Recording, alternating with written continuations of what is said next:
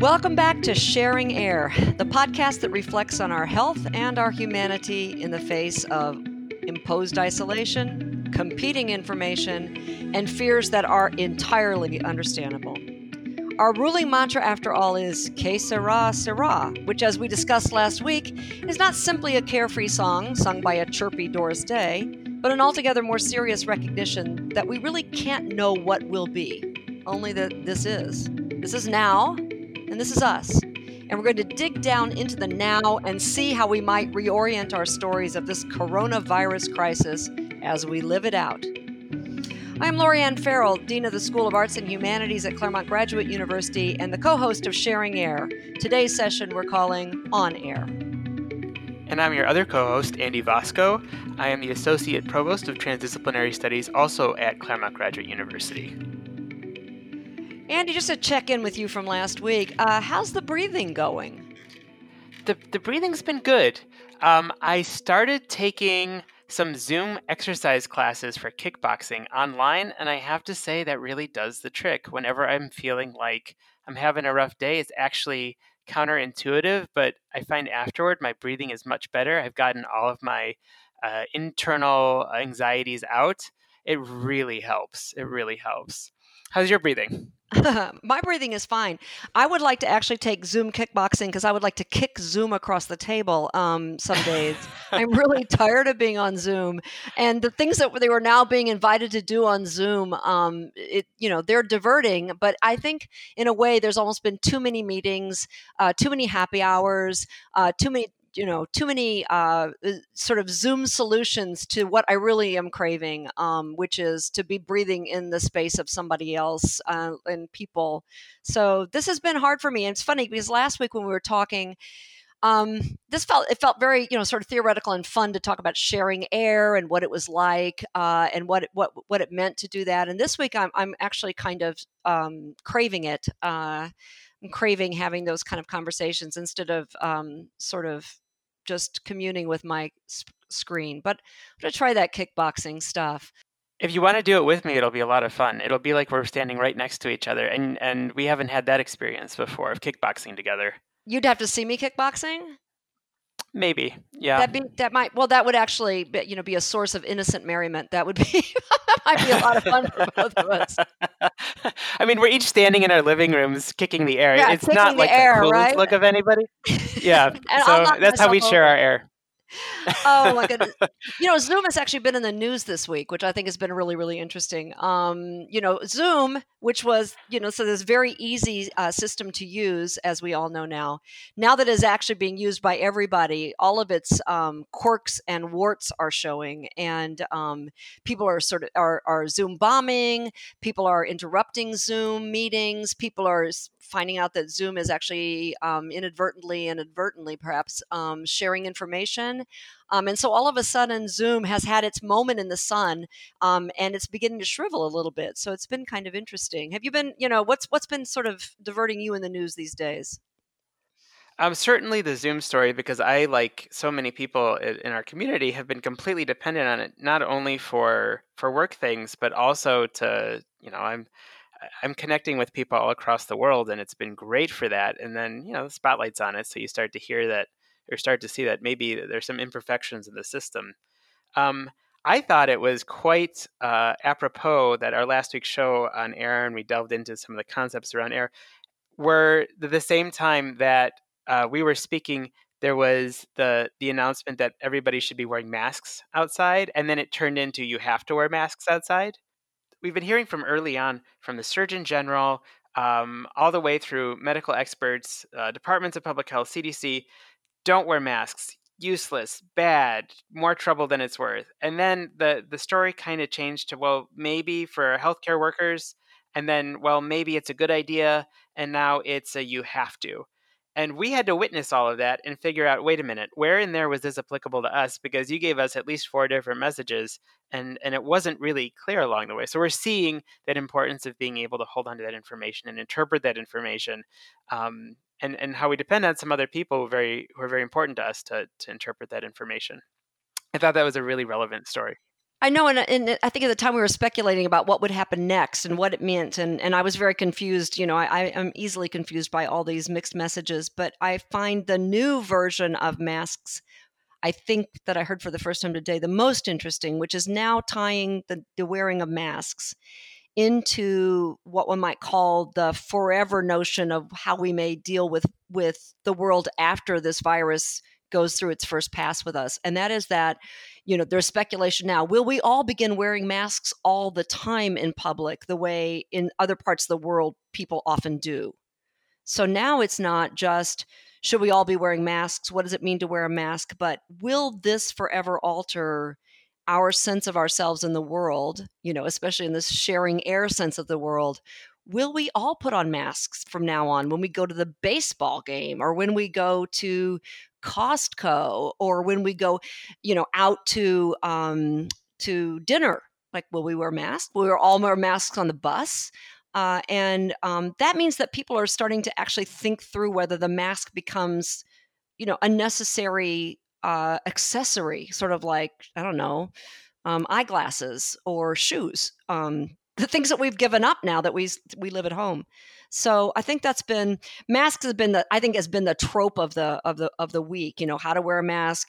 Melania shows how to wear a mask. Donald refuses to wear a mask, um, and masking becomes that kind of um, you know in my mind kind of an indicator of the way we see ourselves uh, as we relate to other people. Right now, part of our faces might always be hidden and um, that part of our face that smiles and actually indicates um, uh, our reactions to each other. So there's there's going to be a lot, I think, you know, that goes forth this way as we think about um, what masking or masking on a regular basis when in groups is going to mean for us if it actually gets to that. Yeah, it would be a real challenge. Yeah. One of the other things that I thought was actually a very interesting story this week, and, and the idea that a, that a mask could be part of, say, a holiday celebration or something.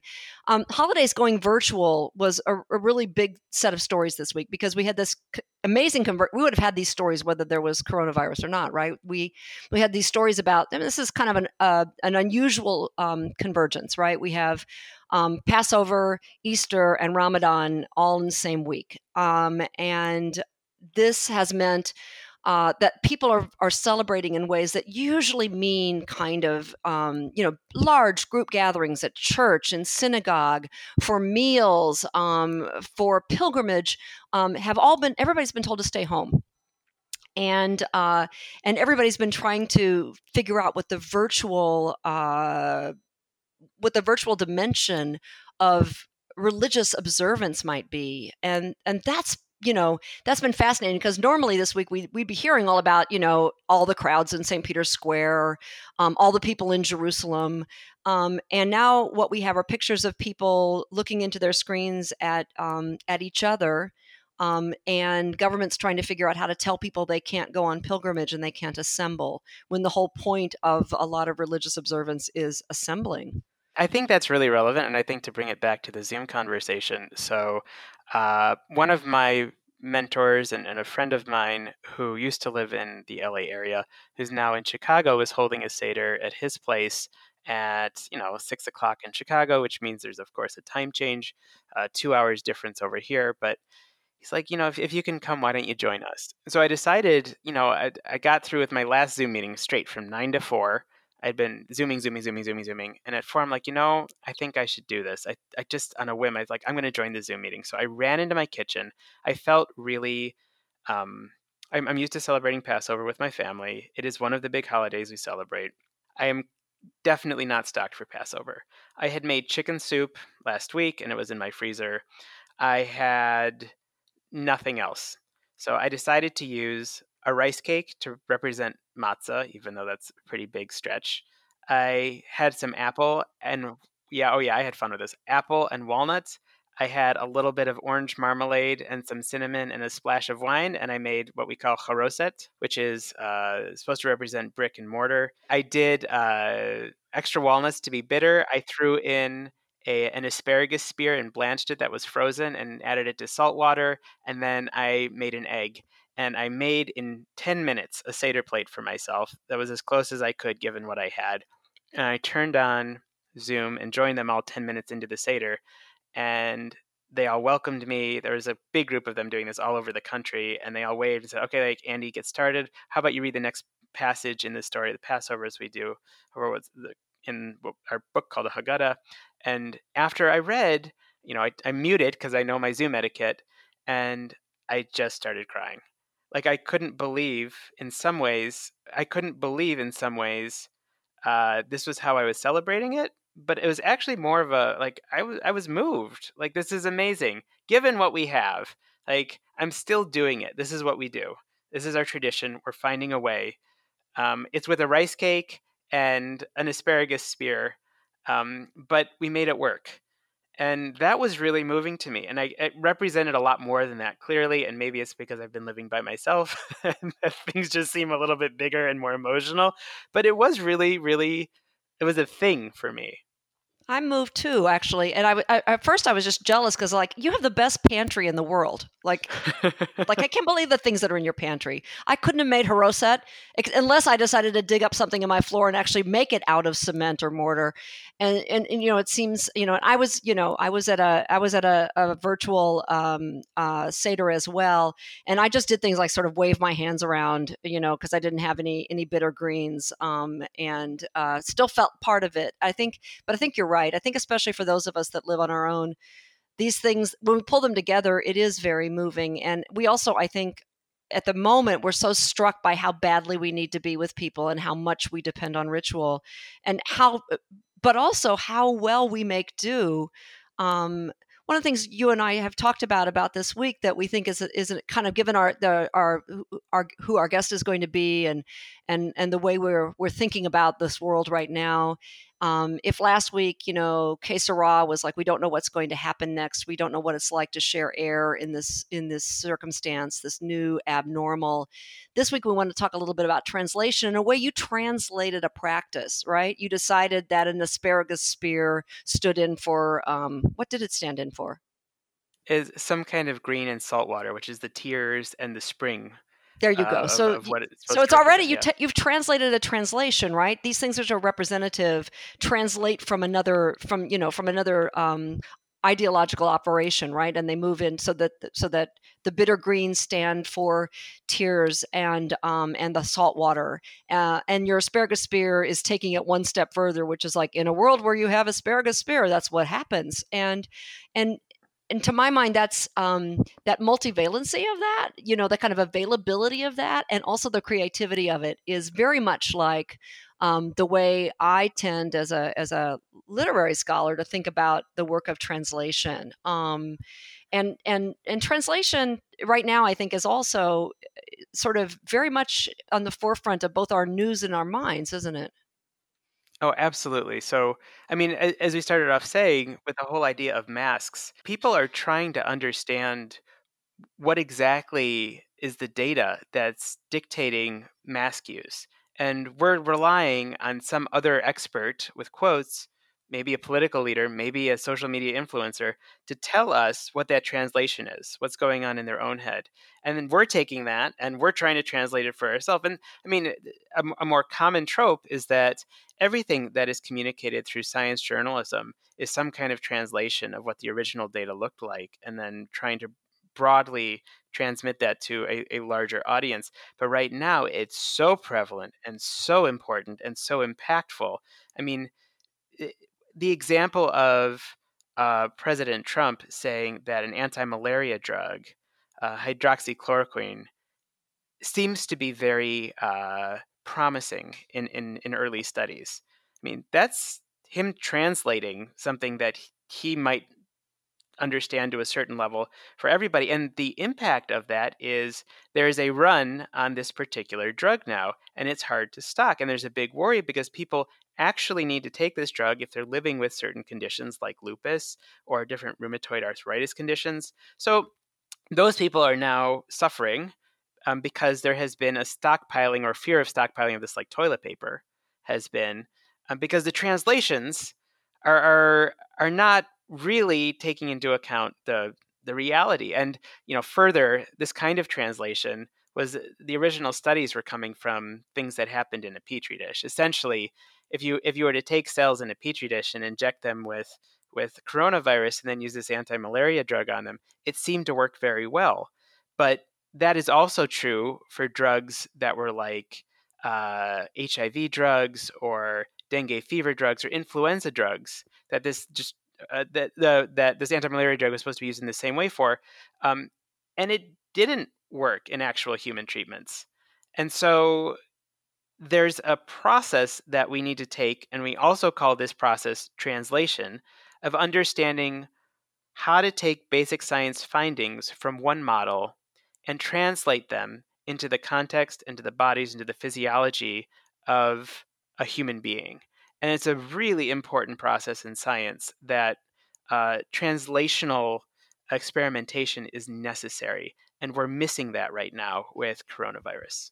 Well, I think it's because actually, you know, this is actually gets to the to the to you know people who have very little tolerance for the sera, right? What will be means that you have to wait and the waiting is what nobody wants to do people want an answer now there is you know and and i think that's the danger in translating the painstaking work of you know medical and and um, and other uh, uh, scientific and virologist uh, research you know people don't want to wait to find out what grows and how it gets applied. People want an answer now.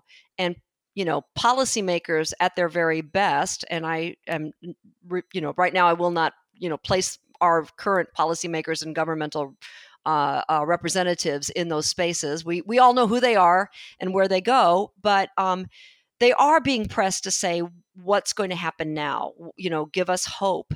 And um, and the thing about i think that you know scientific and medical hope is a long game but uh, policy hope is a short game and so people like um, yeah, you know in, in for better for worse people like donald trump but also people like uh, you know governor newsom and um, and you know they're they're having to play a short game. Um, the people who actually their constituents uh, don't have a long game to play right now. Um, they want to know if they're getting back to work next week uh, and um, but I think what's interesting is that what we don't know is whether the virus is playing a long game or a short game, right? Is it gonna is it gonna um, change in some way soon because you know the world might be more amenable to it uh, in a different if it if it if it actually um, can uh, adjust, or is it going to play a long game with us? And that's a real quandary, I think, for people who have been charged with the public trust.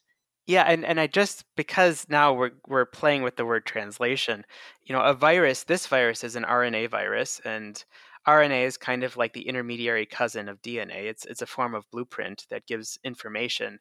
When it invades our systems, that RNA is used to create proteins, which are the structural and functional units that make the RNA's directions or DNA's directions do its work and that's what helps the RNA then replicate and then be um, released from the cell to infect other cells in the body. That process of, of turning its RNA instruction into functional instructional units of protein is biologically it's called translation. And so, yeah, the, there's this I, this idea of translation is it's so important right now that we understand it, as you said, a process that has its own time course, it has its own changing of function. So, information, in one sense, turned into action is much more complicated and more complex than information solo. And, and the more complex that initial information is, and usually it's very complex, um, then the more unintended consequences we can have of what a translation of that is going to bring about. That's I mean, okay, so now I, I know now I now I bring my, my Shakespeare cap on just because, you know, Shakespeare makes it into every medical conversation with me if it's if it's at all possible, at least for comfort, if nothing else.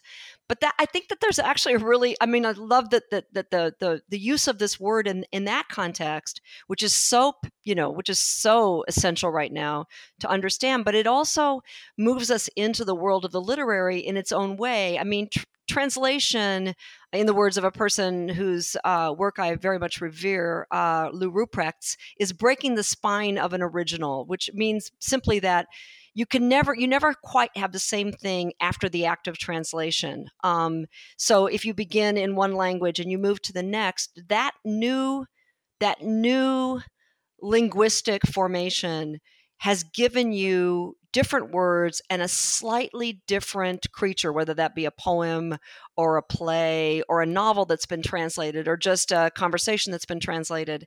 It there's no such thing as a one-to-one correspondence. So with with within the sort of notion of translation is the notion of a development, of a change, of a kind of space between point A and point B in which almost anything can happen, in which you almost hold your breath to try to figure out what that next what that next creation is going to be um, it kind of you know it just it it inhabits the spaces between the original and the place that the original must go and therefore in a in a in a funny way and and and I know we belabor this point a bit but I can't resist it depends on room to breathe and mm. translation then um, allows us to see how cultures adapt to each other, whether that be the culture in a body, pre and post virus uh, replication, the or cultures within a larger a larger world that have to come into contact with each other and make sense of each other. So think of bodies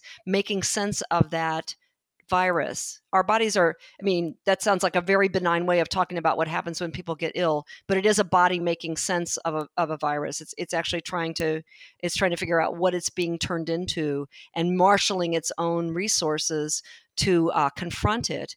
Um, and in a, um, in a perhaps less um, medical sense, but I think in, in, in, in a kind of very human sense, uh, translation itself makes us stand back and see the interactions of more than one culture that are necessary. Um, and it's a kind of a breathy definition, I suppose, and maybe a little bit um, lackadaisical.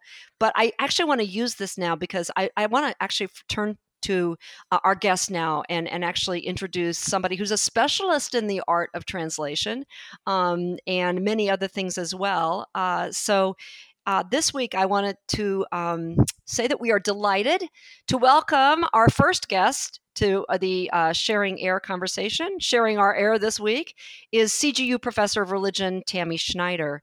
Um, Professor Schneider is a specialist in the history of the ancient Near East, and she teaches courses on many subjects, um, but on Hebrew Bible as well at, at uh, Claremont Graduate University. She's also a very deeply experienced archaeologist. She's currently CGU's professor in the field at the excavations at Tel Akko, making a little plug here for that. Um, I'm doing that because I'm actually one of the shovel bums on that particular uh, project. It's been a tremendous amount of fun, but she and I both know what it's like to put on a makeshift bandana, protect our nose from the air. Uh, so uh, I want to start with a with a question for uh, Professor Schneider. Tammy, what kind of a translator are you? Depends who you ask. Um, so um, we do a lot of translating in my classes, and one of the things that we do, I specialize in the Hebrew Bible, and we like to read it in the original, um, which is Hebrew. And um, so when I like my students who know Hebrew to read it out loud because every language has an ebb and a flow and a sound and a feel to it and um, and it's important for students reading it to to try and achieve that and feel that. And I also think it's important, even for those who don't, to get a sense of what that sounds like and what those different ebbs and flows are. And then my students have to translate the line as close to the original Hebrew as possible. And so, contrary to most translations where the goal is to make the verses sound really nice because it's the Bible. Um, the goal in my class is to make it sound clumsy and complicated and difficult and not always as clear as possible so that my students, both those who know Hebrew and those who don't, understand how complex translation is. Um, that that um, you cannot different languages are formed differently. They have um, complicated structures, or in the case of Hebrew, actually not complicated structures. And um, Semitic languages are connected in a way, they all have these um, three root letters, and then what you do to those letters um, shift them from a noun to a verb. And so meaning is connected in a way that is not so much the case in, say, English. So, um, so my goal is always to lift up that as soon as you translate, um, you interpret, um, and to try and get back to, if not how best to interpret it, to at least understand where those problems in translation are. Oh, I love that because I think it really does connect up to what Andy and I were talking about in terms of getting from, say, a scientific or a medical um, analysis to what one might call a policymaker's mouth and how complexity can sometimes fall away uh, in a way that is actually can turn out to be misleading.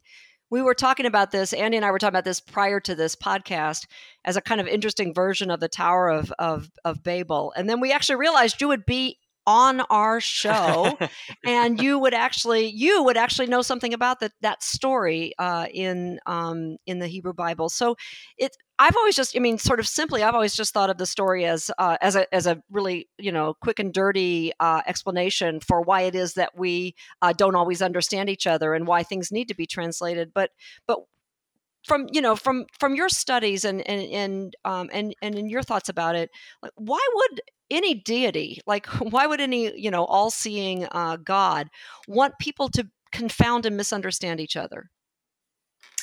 So um, I love the Tower of Babel, uh, and I think about it all the time. So thank you for asking.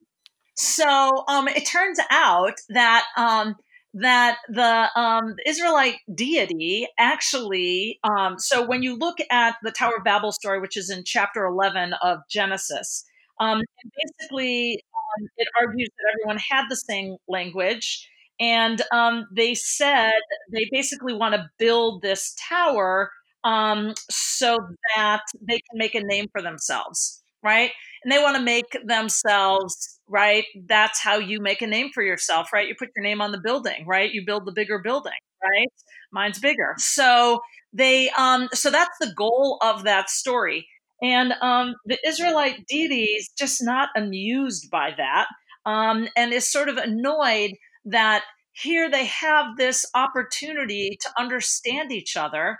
And what do they do? They try and become bigger than they should be.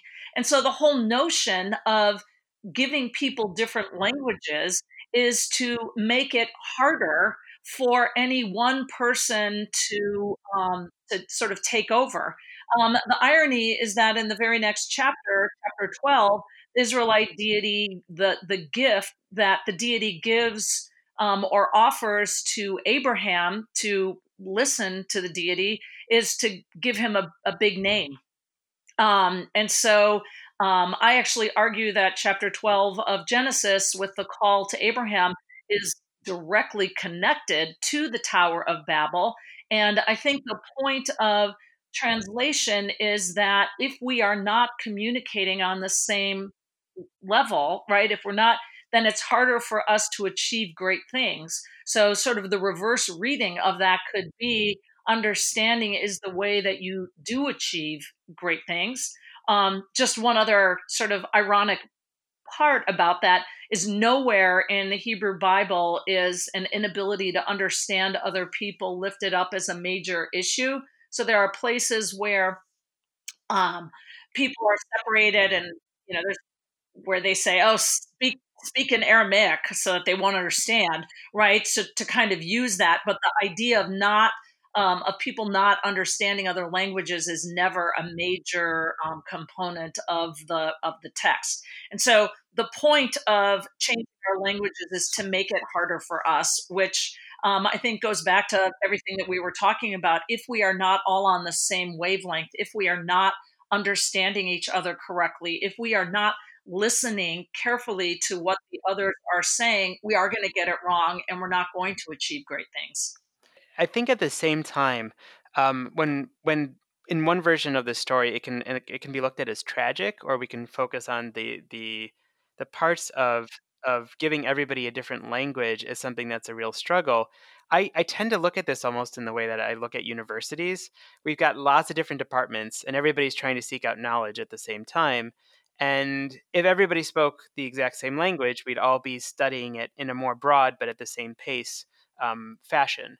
And at least allowing some separation allows the evolution of individual culture in the way that when you separate language that when you the real gift is being able to look back on history and and uh, antiquity and see okay at this point we've all evolved in slightly different languages slightly different cultures. We've we've moved in a direction that was based on an initial shift in the type of information that we were allowed to express to each other. But when we start tracing it back and find the original instruction we can see how those original instructions were far more complex because of each of each language that maybe took a little different part of, of the, those initial instructions and interpret it in their own different contexts. And so by allowing for a diversity of separation that way and uh, individual evolutions that will happen afterward, then you get this huge radiating breadth of, of outcomes that you can see, you know, thousands of years later. Um, and it's the problem is that if we stop there, that's that's the tragic part because then we never realize that there was a shared space with everybody else, and that's why I think it's so cool that when we can look at something like a protein and trace it back to the DNA, or look at a phenotype, what, what's going on in someone's body and trace it back to a protein, or we can look at our cultural norms now and trace it back to antiquity. Those are all represented in in kind of a Babel way without it necessarily being such a terrible thing as long as we're willing to go back and, and look at what Babel was telling us in the first place. One could say that that what is the goal, right? So if the goal is something just to um, uh, build a big tower to make your name great, then maybe communication isn't really the great thing. But what do we focus our ability to communicate on is what um, it may be suggesting, right? Use your your powers for communication for good and things you'll achieve things. And also make use it for something that is a little bit more subtle and complex. I mean just building a great big tower you know is is in, in you know is in many ways just a kind of dumb big thing to do. And i lo- i love this notion andy about the way that a university wouldn't all be working on exactly the same project in exactly the same language in exactly the same way uh, because that would just produce one big dumb thing, or you know, or at least you know, if not dumb, just one big thing.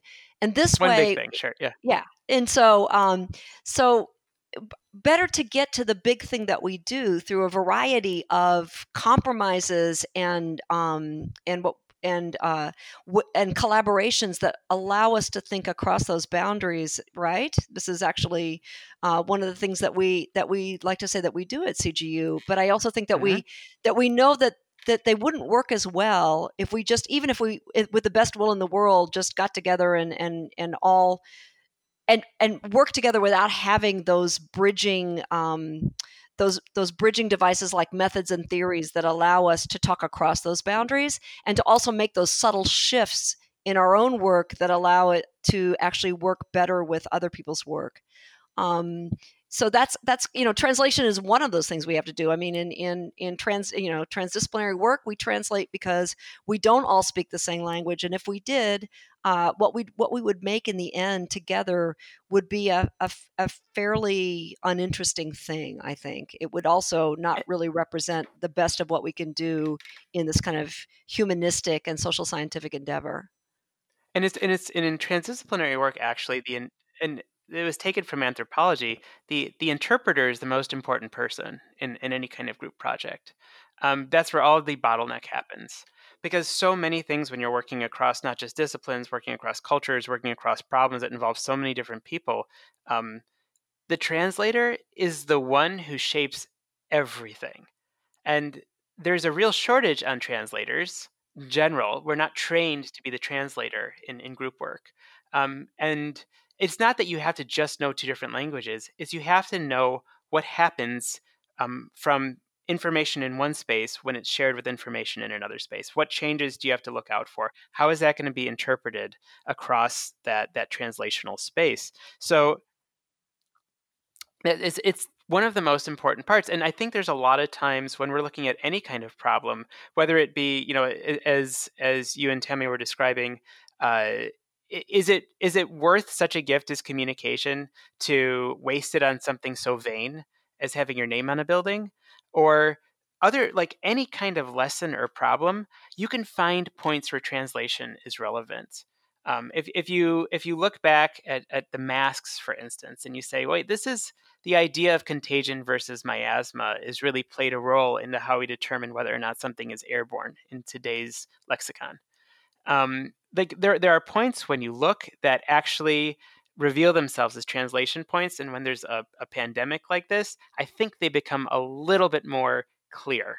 Like translating a seder into a spear of asparagus um, over Zoom is is clearly a point where you where you understand that this is a translation moment and it allows you to go back and look to see what what did that information look like from the beginning yeah Tammi you know this, this makes us wonder i think altogether i mean you know andy you just you were just talking about masks and um because you are a translator, um, I'd be really curious, and I know Andy would be as well. I mean, we've been talking about certain words that we think that we know the the meaning of because we use them in our context here, but um, you might be able to actually shed some light on a on a on some ancient understandings of some words that we've been throwing around in the last two weeks. And I'm curious about um, words like air or breath. So Hebrew has um, a few words that um, get grouped together um, that have to do with those notions.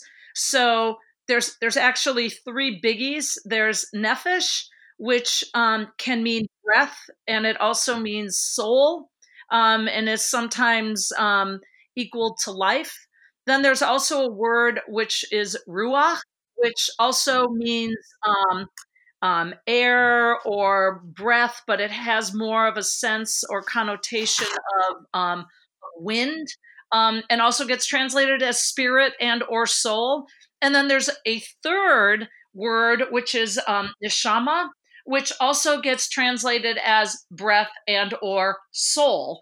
Um, and they all are used uh, differently. And here's here's the other thing about translation and what words mean is a word may mean some one thing in a particular time and place and then uh, be, means something else later on and yet we read that into it and through it and so um, so a word may start out with one meaning come to mean something completely different or connected or sometimes even the opposite um, and also is the case that sometimes people use a word to mean one thing, whereas another group hears a very different thing um, when hearing that word.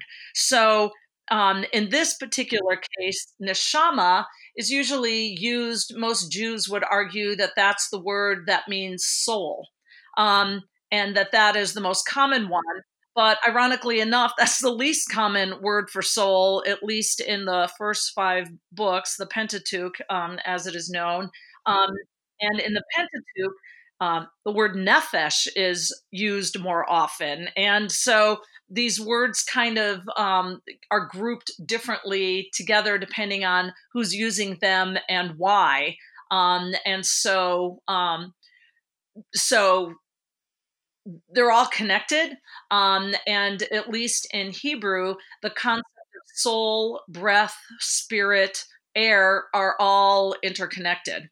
It makes it also sound to me as if the soul is is intimately connected in those relationships to the concept of life itself. Yeah absolutely. And um, and that fact, air is air is equivalent to life and soul. That's that's such an interesting and important thing to me well and um, as the mother of vegans um, it is interesting that um, animals have a nephesh uh, plants do not hmm I love right? the idea of mother of vegans. It sounds like a new Game of Thrones kind of de- definition. It is the mother of vegans. Um, I am the mother of vegans. Yes. yeah. but know, I'm thinking, my, um, you know, here's life as as you know, life as soul, and as we know, sort of later in in, in you know in, in in Western thought, um, the body and the soul become very disconnected from each other, are seen as uh, often even in opposition to each other. And here we see them as intimately connected. Um, in a variety of ways. Uh, not so much that with the with the those three words for for air or breath, but just the the connection of that with soul is. Um, uh, it's you know it's it's very telling about the idea of when life what what actually constitutes life what's the word? I mean, what's the word for lungs. Is there a word for lungs?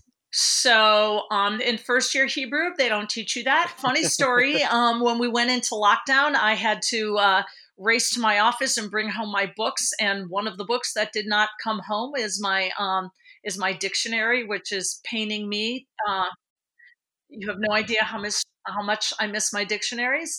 Um, and off the top of my head, I don't know what that word is. Um, yeah. Well, um, that's you know, again, you didn't have to do surgery uh, with your students lately, so so perhaps that's that's not that's not that's not just a that's completely understandable. I let me let me let me ask you about something else. Then I'm I'm curious because this is you know, I go to a lot of Passover Seders uh, with you at, at our friends, our mutual friends' homes, and I don't know the meanings of all of this, all, all of the s- sort of practices.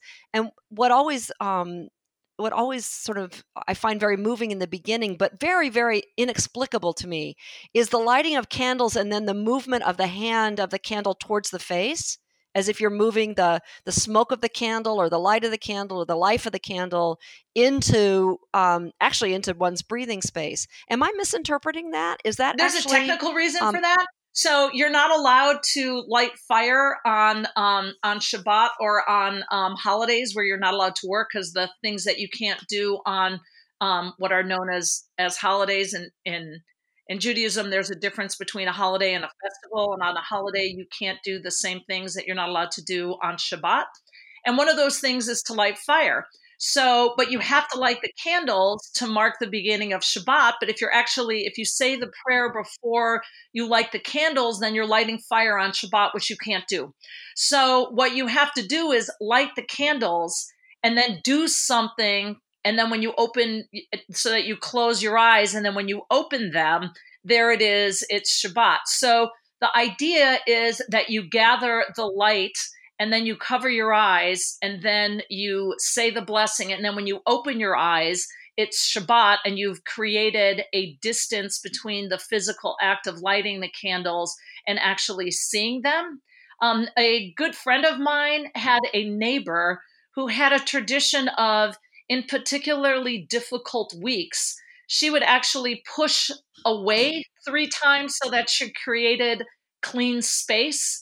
And then she gathered the light to her so that um, so that the the the good light that she was gathering was not um, mixed up with the bad stuff that was happening that week. And so I confess um, for Passover this year, I made sure that um, my candles had a mask on and um, I pushed away the bad COVID air environment feelings so that I was actually really only gathering the good, clean um, notions towards me. Um, and then when I opened my eyes, there it was Passover in a during a plague. And yet, yeah, could, yes, I was. Can we talk about talk that? About, yeah, I was going to say we talk about I mean, then the rest of the a lot of the Passover uh, Haggadah is actually, you know, about. I was singing about frogs the other night. Yes. So what is this about plagues and Passover? So um, the plagues are the ten plagues that the Israelite deity um, voice on the Egyptians to change Pharaoh's heart, um, and they grow. Um, so the first ones are not as painful um, as the last one, and the last one is excruciating because it is the death of the firstborn. Um, and so um, and so they grow in intensity and they grow in um, in degree of pain. Um, it's one of those things where all of them can be explained um, because they are things that happen naturally. So boils, and right now there's a horrible locust situation in um, Africa, which is where Egypt is located. Um, and um, there are a whole series of ways that these things can be explained through modern phenomena. They can also all be explained, speaking of translation, um, in Egypt as um, uh, they've all been described in terms of politics. So, you know, the darkness and you know all of them are are used um, as euphemisms for other things um, in ancient Egyptian texts.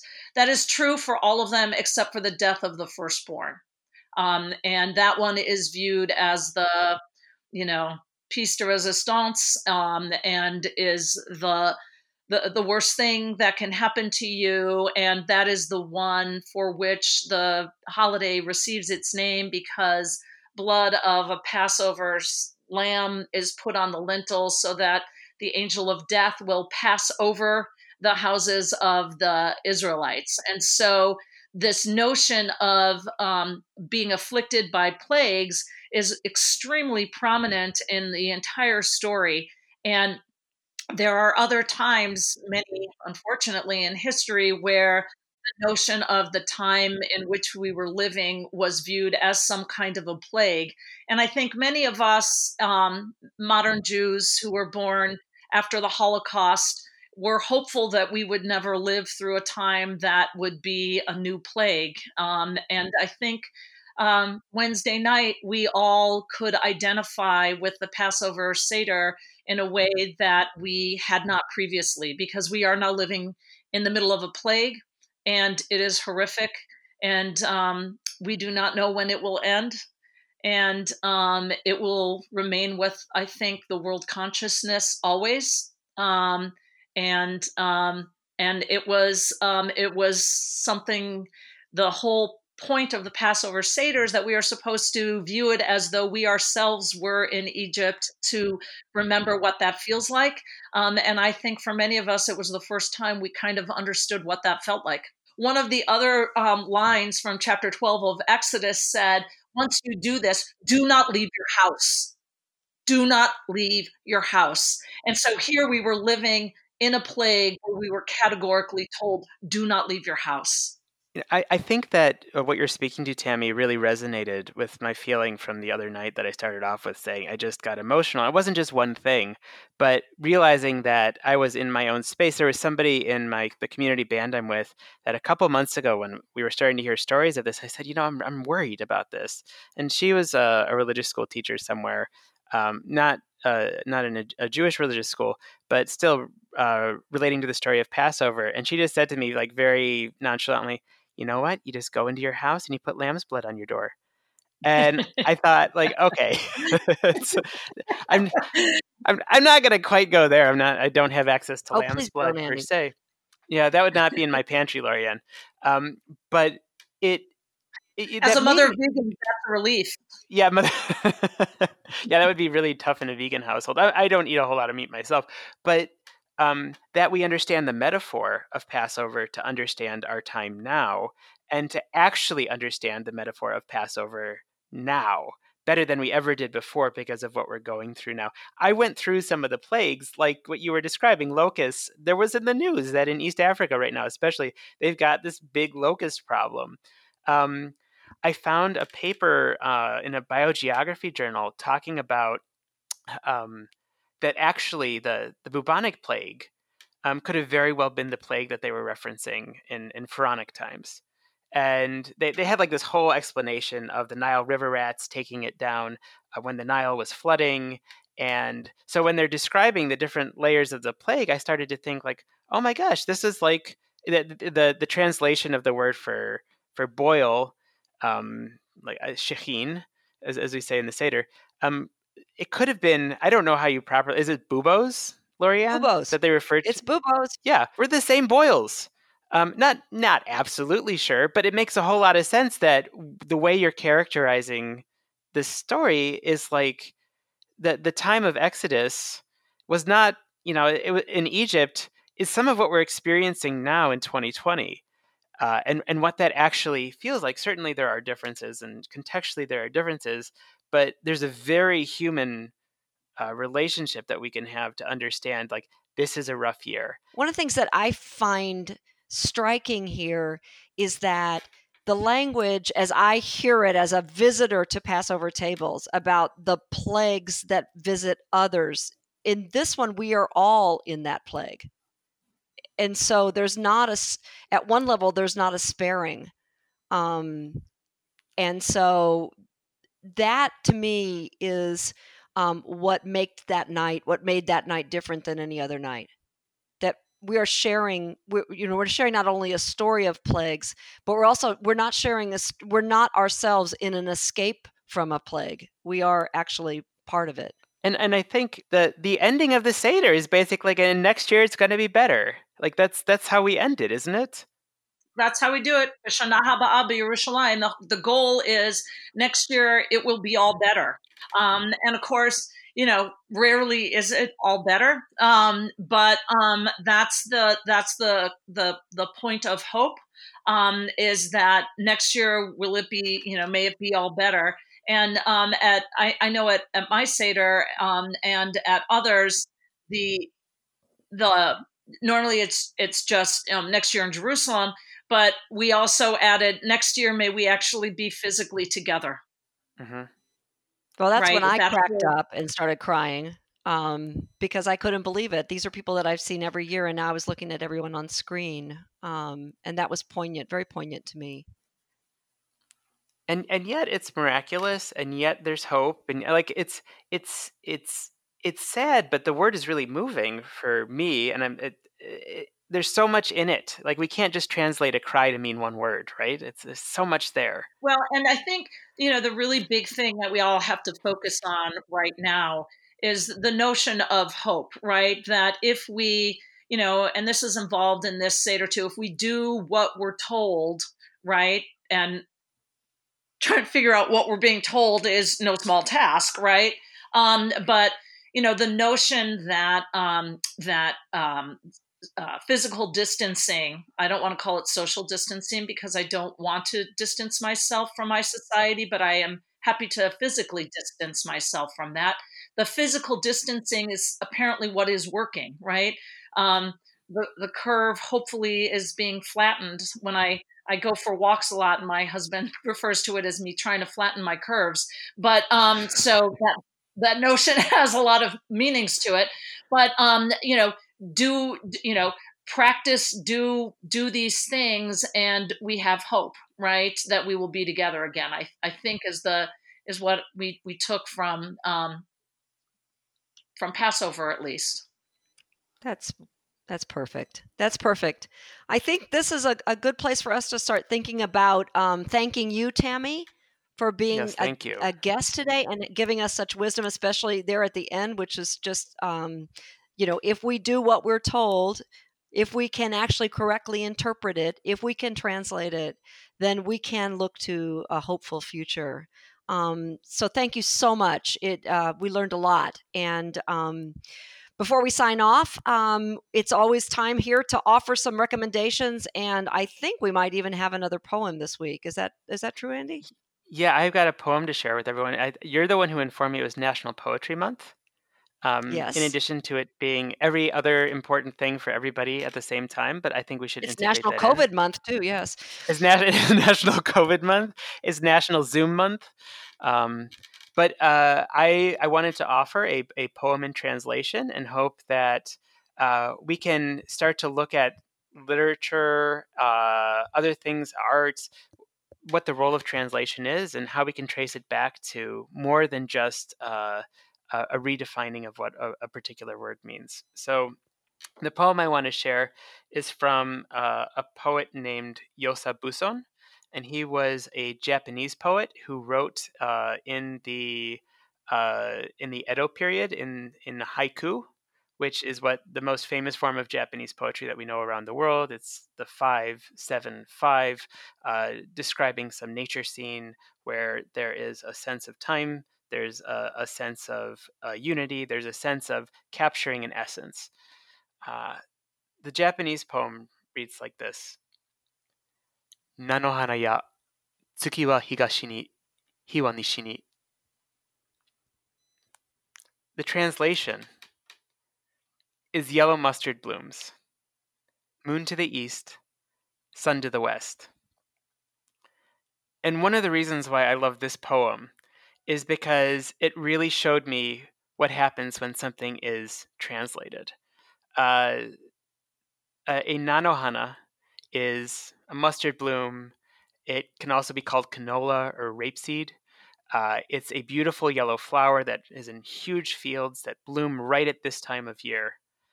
And it literally translates to with the characters in Japanese of uh, some kind of flower that you can eat. And this flower that you can eat is occupying the space on one side between the moon in the east and on the other side the sun in the west. You you understand you're at a point of transition and just from this sound of tsuki wa ni, hiwa nishi ni, you can hear the flowers moving with my breath when I say it. And then when you hear it in English and you say mustard blooms, you don't get that anymore. You have to trace it back. And so I would ask for the challenge for this week to find something in translation and trace it back.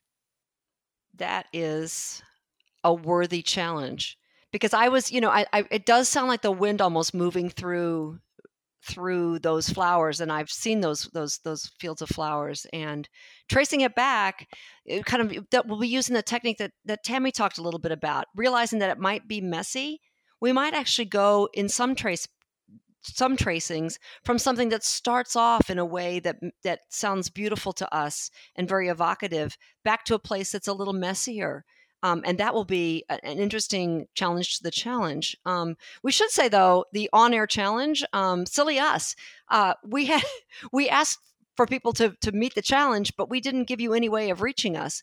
Um, and now we're forced to answer the challenge from last week ourselves because we didn't. Nobody could actually let us know their answer to the challenge. Andy, did you take the challenge? I did not take did the challenge. Is it like it's like saying, Tammi, what about lungs? I didn't do my uh, homework. I didn't do my homework. That's right. Well, I can tell you that I actually thought about it a little bit because I did actually. I went back in and I listened. I did. I, I took. I took the challenge, and it, it, may be a bit contrived, but this is what I think.